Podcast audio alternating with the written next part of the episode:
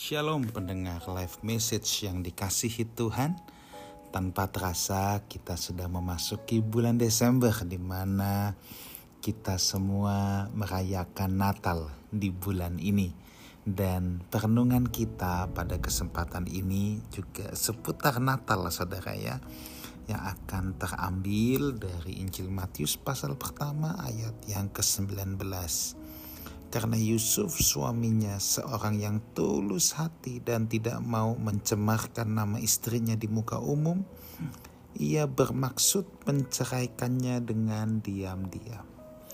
Nah, saudaraku, saya mau mengajak kita melihat Yusuf yang adalah uh, tunangan dari Maria atau sebagai ayah daripada Yesus, saudaraku ya. Nah, di sini kita melihat Alkitab berkata Yusuf seorang yang tulus hati dan tidak mau mencemarkan nama istrinya. Kita harus uh, berpikir atau merasakan seolah-olah kita ada di posisi Yusuf, saudara ya. Di mana Yusuf saat itu punya tunangan, dia belum pernah bersetubuh dengan Maria, tapi tiba-tiba tunangannya hamil. Tapi Maria bilang ini dari Roh Kudus. Saudara, wajar kalau Yusuf tidak bisa menerima akan hal itu. Saya pikir semua orang yang di posisi Yusuf juga tidak akan bisa menerima hal tersebut. Makanya Yusuf mau menceraikan Maria. Nah, coba kita lihat di sini. Saudara, kalau Yusuf laki-laki biasa, orang normal pada umumnya. Ini bukan hanya menceraikan Maria atau tinggalin Maria, dia ngamuk pasti. Kamu selingkuh dengan siapa? Aku nggak bisa terima. Kamu pasti selingkuh loh. Aku nggak bersetubuh dengan kamu. Kamu tiba-tiba hamil. Wah ini Yusuf pasti ngamuk saudara. Tapi ya ketika Maria kan pasti menjelaskan bukan ini dari Roh Kudus. Coba lihat di sini Yusuf tulus hati. Dia orang yang tulus, dia orang yang baik saudara tadi saya katakan dalam kemarahannya pun uh, Yusuf juga nggak mau mencemarkan nama istrinya di muka umum.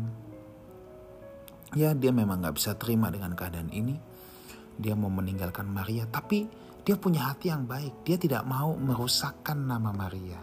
Ya.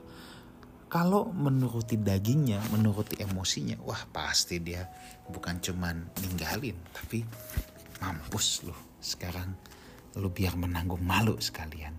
Tapi lihat kebaikan hati orang ini. Saudara orang-orang yang tulus punya hati yang baik ketika akan salah melangkah, Tuhan pasti mencegahnya.